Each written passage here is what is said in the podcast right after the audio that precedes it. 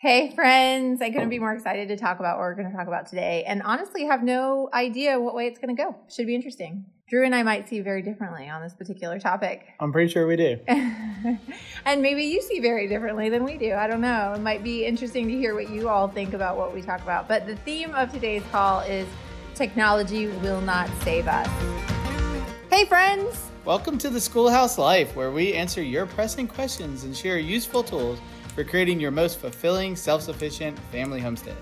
We go back to basics in all things family, faith, and farming, and we're eager to teach you what we've learned everything from growing a garden to earning an income to living a less toxic and more nature based lifestyle. We're thrilled you're here and hope you leave inspired to live your life as a schoolhouse too.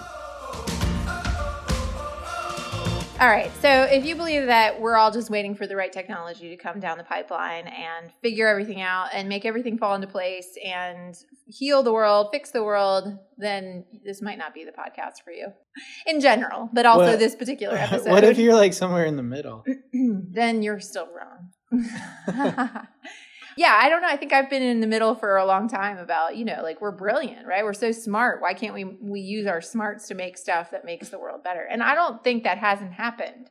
I just think we've become so reliant on that idea that we've stopped to turn around, look around and see what's already here has been doing exactly what we need to do since before we got involved. So, I don't know. That's that's where I'm at now. But we wanted to break that down a little bit and talk about some it, I feel like it could be controversial Right.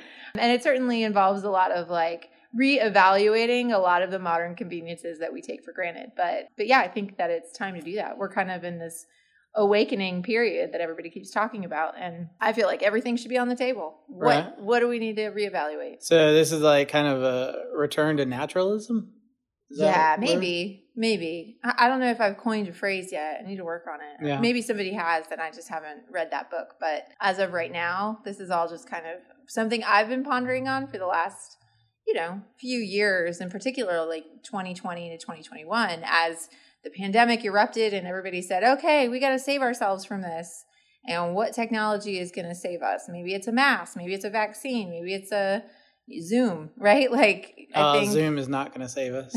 Zoom's going to be the end of us. Maybe so. I just got off a Zoom call, so it seemed yeah. pretty productive. But right? Yeah, no, I know. I mean, so that's on the table too. Like, is that is the internet better for us or worse for us? I mean, is our batteries a good thing? Is the radio a good thing? I mean, we could go back real far in terms of technology. Yeah, and, and if you got an opinion on this, like right now, Lacey at theschoolhouselife.com email her and tell her she's nuts or she's not. Oh my but, gosh. Yeah, definitely. We or join hear. in the conversation yeah, in our group. In. I would love to hear your thoughts yeah. and, and, have some some comical banter. I'm not like religious about this. I do think yeah. I fundamentally think it's true, but I also, you know, I'm so. I'm open. I'm open.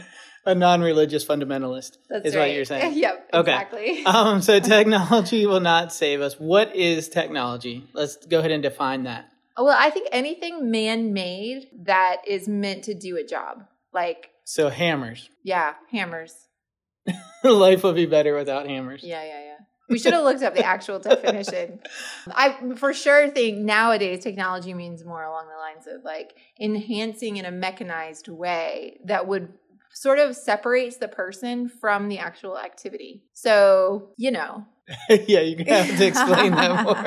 All right. Well, so a hammer a human has to actually connect with, right? You connect with a hammer, you hold the hammer, you swing the hammer. You are making, even though it's not your finger on the nail, it's your you feel the vibration of that. Okay, so okay. maybe non tangible technologies? Yeah like taking it's like steps removed. And i think that the problem with technology is it's making it's taking all these steps of removal over and over and over again to where like now it's exponential. So the hammer seemed great because it was just one little tool right?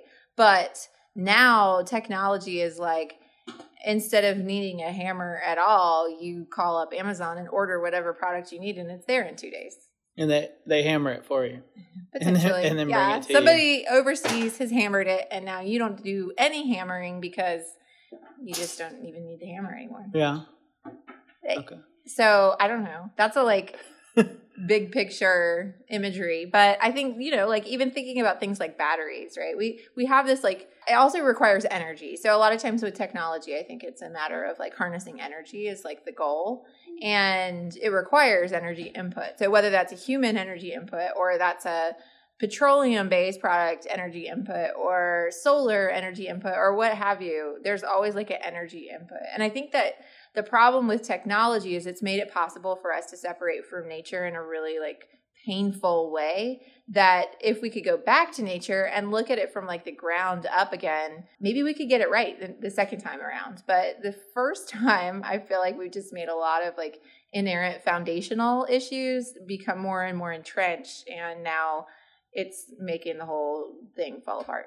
Yeah. I mean, I, I think energy flow is a good topic. I mean, I always love energy flow in the mm-hmm. agricultural sense, you know, like, and I, I think when we separate ourselves from the natural energy flow, that's when things start going wrong. Mm. Like, I heard someone, this book I've been listening to that's just phenomenal. It's my new, like, favorite book ever is Braiding Sweetgrass. And she was talking about the energy required to boil down maple syrup at this university, they actually clean up the woods, thin back the woods, and when they do, they cut down trees, um, maple trees, and they use those maple trees to create the fire that then releases that energy to boil down the syrup mm. from the energy tree from the other trees that are remaining. Mm-hmm. So it's like this to me that's like a perfect example of how we could harness energy in like a sustainable way mm. because as they thin the woods the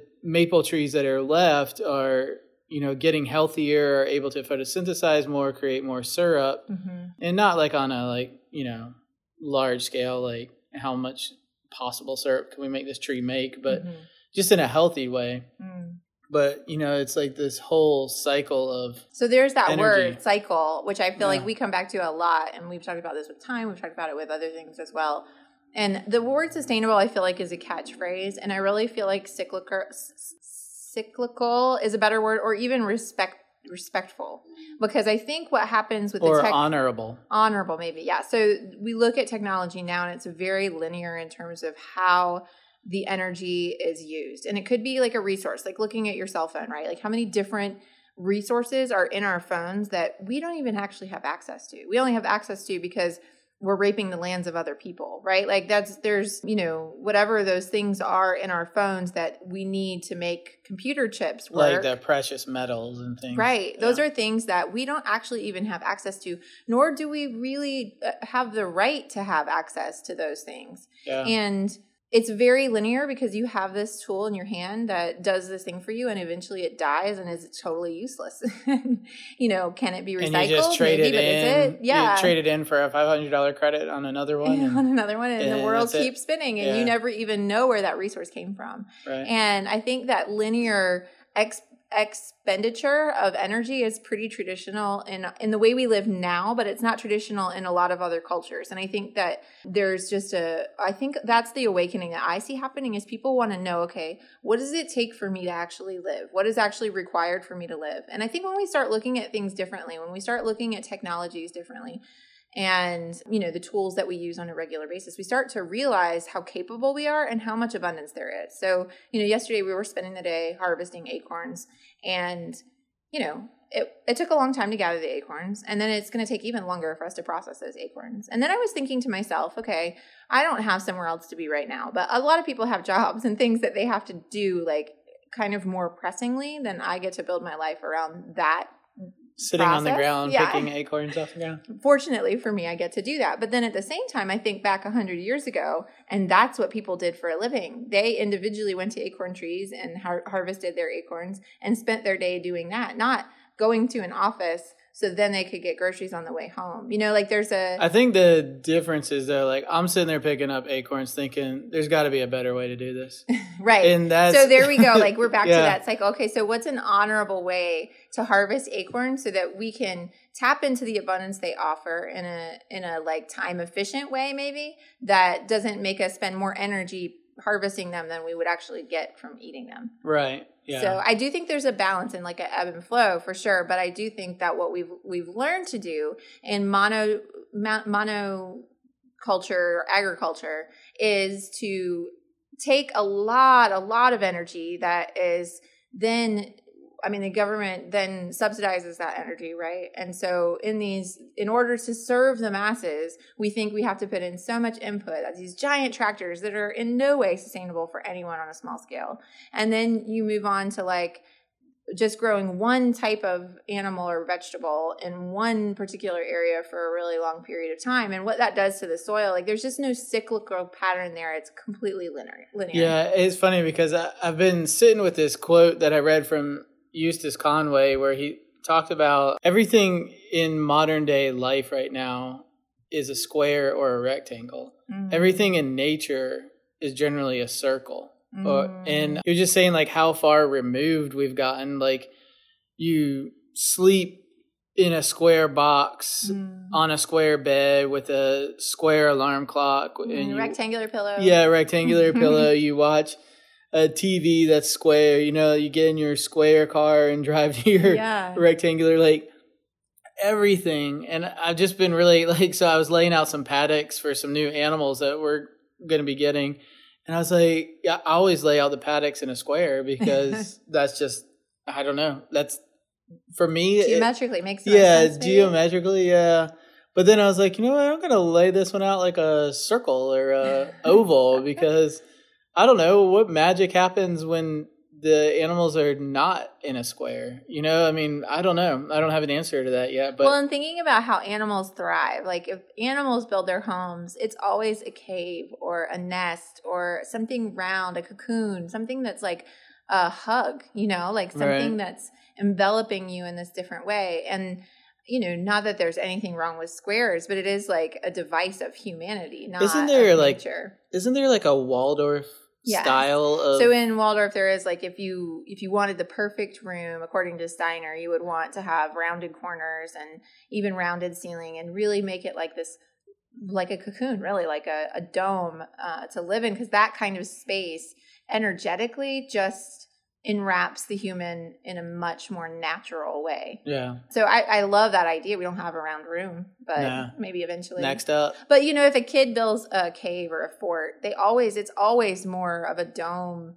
shape and more right, of like a yeah. circle bed in the middle. And so I think it's interesting that our natural tendency tends to ignore technology and do what seems more natural, right? Like what what's more uh, according to nature. But yeah, I yeah, love- I guess the farther removed you get from nature, yeah, the more the circle becomes a square. More the circle becomes yeah. a square. Just and something it, to think about. It is, and interestingly enough, I think Eustace is another good example here because he has this amazing little village that he's carved out of the woods, right? Like he doesn't have any power tools. He may have used them at some time. I don't know what his rules are in terms of technology, yeah. but the inputs are largely all non um, gas powered things. In fact, he even has a lumber mill that is fueled only by the rushing waters of the stream on his property, mm-hmm. which I think is a really good example of how we can be intelligent and wise and honorable in how we use resources and how we spend energy.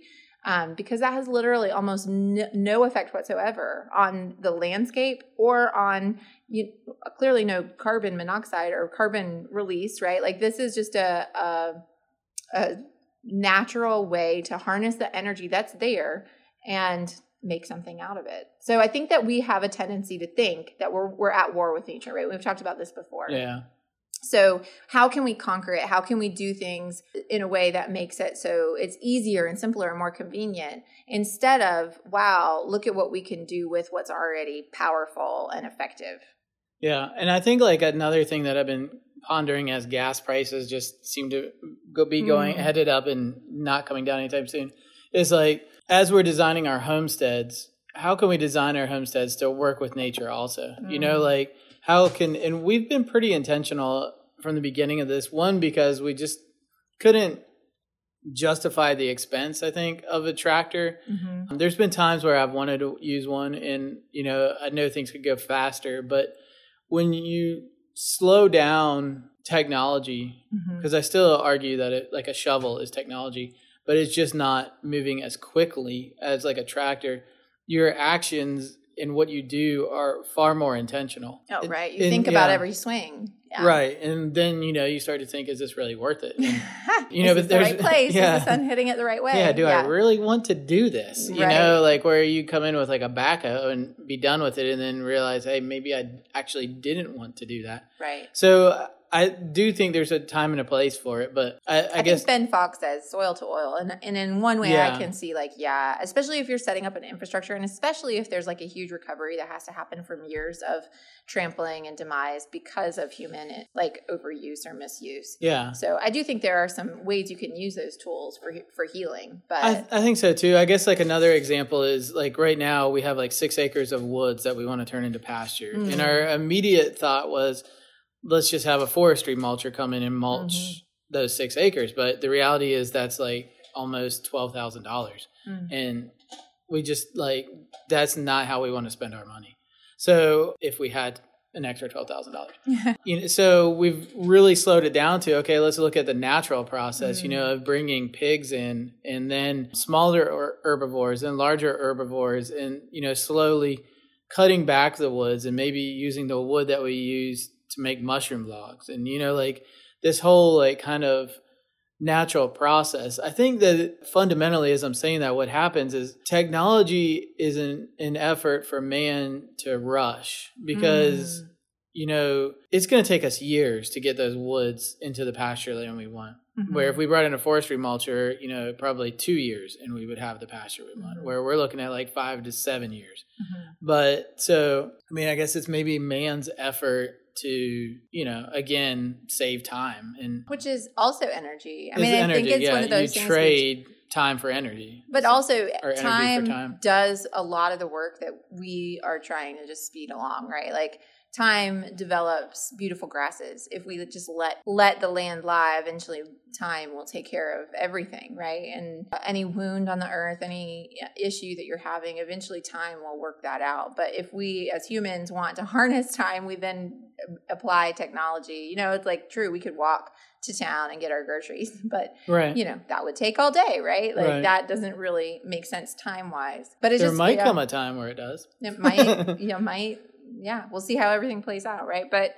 the other thing i mean i think that we have a tendency to want to push push out our understanding. And i think that's human nature to be like you know what? Somebody did this already. They already made this decision. I don't need to think about it anymore. Or you know somebody says this is good this is better and we don't stop and say is it though? Like for one really good example i feel like and no judgment on you if you have you know an electric car. I feel like it, they've definitely pre- packaged that to be the best option ecologically speaking. But my argument is always you know you spend the same amount of energy in running your car as you know your electric car as you do a small gas car right? Like they take about the same amount of horsepower or whatever to drive on the road and the real only difference is you're taking this energy from an outlet instead of a gas pump. But the where does the outlet get that energy from? Right, yeah. Right? It's still taking energy from most likely a coal power plant, which are still the dominant way that we get energy in the United States. You know, why aren't we using more hydroelectric? And can we do that in a way that's less less of a a bad outcome on the earth itself or on the ecology. I think there's just so many ways that we can do things more efficiently and not just quote unquote like I don't know smarter. I don't know. I feel like there's just a there's like we have to evaluate things by more than just one standard. Like does it use less gas? Yes, but is it using more electricity? Well, then that's a problem. Or is it using more uh, of these other resources, these other technological devices, like these minerals that are in mines only in the depths of the Kenyan rainforest or Right. wherever. You know, I mean, I think we have to be really careful about the choices we make and not leave that up to someone else. And I think one really good example, and maybe we'll do a whole podcast on this. Is, is Amazon and our addiction to conveniently getting packages delivered quickly. I think that what we don't realize is how powerful an impact that is and how all of that is technology. The ability of a company to first have all of that product and then be able to ship it within that short period of time, whether it's an hour to two days or whatever. All of that requires some amount of technology. And that technology is a lot of times trying to eliminate the need for human input. And even if that was the only side effect, that's a really huge, powerful. Is it the issue. technology that's trying to, or man? man's use of technology, right? So Like, we're and I getting do close think to like Skynet. we are because I do think that at some point the technology will say, and this is happening at Amazon, the technology will say this is not efficient. Like this human is not efficient. They must be fired. We need to hire someone. Oh, they do. They do have that. yeah. Right. So the technology now there is defining what makes sense as a business like decision, which ultimately I think gets rid of humans at all because the truth is humans are are errors in, That's what- in living packages. That's what I was thinking. Is uh, Marvel when the like they tell Oh right. it Vision like we need to I didn't love Marvel, but I do, do love we Wanda need we need we need world peace and he's like okay and like little did they know like the solution to world peace was kill all the kill all the humans. humans and then Yeah. there would be world peace. yeah. Yeah. yeah no I think that's something that we are like we are deciding our own demise by choosing a more convenient and technological savvy lifestyle. And I'm saying this for me as much as anyone. We've made we've made some changes and consistently I'm trying to reevaluate like, yeah, you know, I thought for my business I have to have a cell phone that can I can work on so when I'm driving the kids around I can work on my phone, but you know, is there another choice? Potentially there is and I think that you know, I'm going to continue to challenge myself to make better choices because the truth is, if we want to save ourselves, I think we're going to have to shed a lot of the technology that we've become so entrenched in. Well, I think I think for me, what this year of release, the Shemitah year that we've talked about. If you haven't, if you don't know what we're talking about, go back and listen to that episode. Why why we're quitting homesteading for a year. But I think Shemitah essentially means release, and Mm. I think this year of release is that's what I'm seeing already, and we're just what like two months in. If that, yeah, months Is, maybe. is that we're really already like by opening up the idea of releasing Mhm. we're starting to see other things that perhaps we can also release. So Mm. it's uh I don't know. I'm excited to see what happens after a year of doing this, but yeah, We maybe we'll just go back to everything we've right. done. It might just be like, mm-hmm. yeah, who knows? well, But- I did yeah. want to leave on like a note with hopefulness because I Yeah, feel like there's please. so much doom and gloom out there, and I think this can be a little this this thought can be a little oppressive because then you start feeling guilty all the time, and it's not that's not my goal is to make anyone feel guilty. It's to make everyone, you know, me included, think a little bit more deeply about the choices that we're making, and we are making choices. That you know, like we just because we made a choice once and now we're doing it doesn't mean we can't change that choice and do it differently right? And i think that that openness is where you can you can discover some pretty powerful things for yourself. But so what if technology won't save us um what will so i wrote down a few things and maybe you can think of a few things maybe drew will add to this list but less stuff i thought for sure is one of the the number one ways that we can save ourselves. Yeah. and that for me is an issue like t- over the years i've noticed myself being less and less drawn to like shopping trips. Like i'm just less interested in going shopping because the truth is if i need something i know it from home i don't need to go to the store to find out what it is right That- I mean, that's been my thought from yeah sure right you never spend any money recklessly that i'm laughing Just don't take me to Yeah. Lowe's. yeah exactly we all have our different stores that can be problematic he wasn't super thrilled when i said we were quitting amazon but no, that, yeah, we've saved a lot of money in doing we that have. Yeah. um, so stuff in general, I think clogs up our lives and our ability to make good choices. Dependence on somebody else to do things for us in a lot of ways, dependence whether it's on the grocery store or, or maybe the school system or the government in one way or another. I think dependence is is a tricky one because there actually is a time for it, and I'll talk about that in a second. But dissatisfaction, less dissatisfaction, and I think this is tricky because we live in an age where we're so plugged in and technologically like in the world that doesn't really even exist that we can, we feel very dissatisfied. So I think this is like a very a deep conversation, psycho, psychological conversation to have that I see people struggling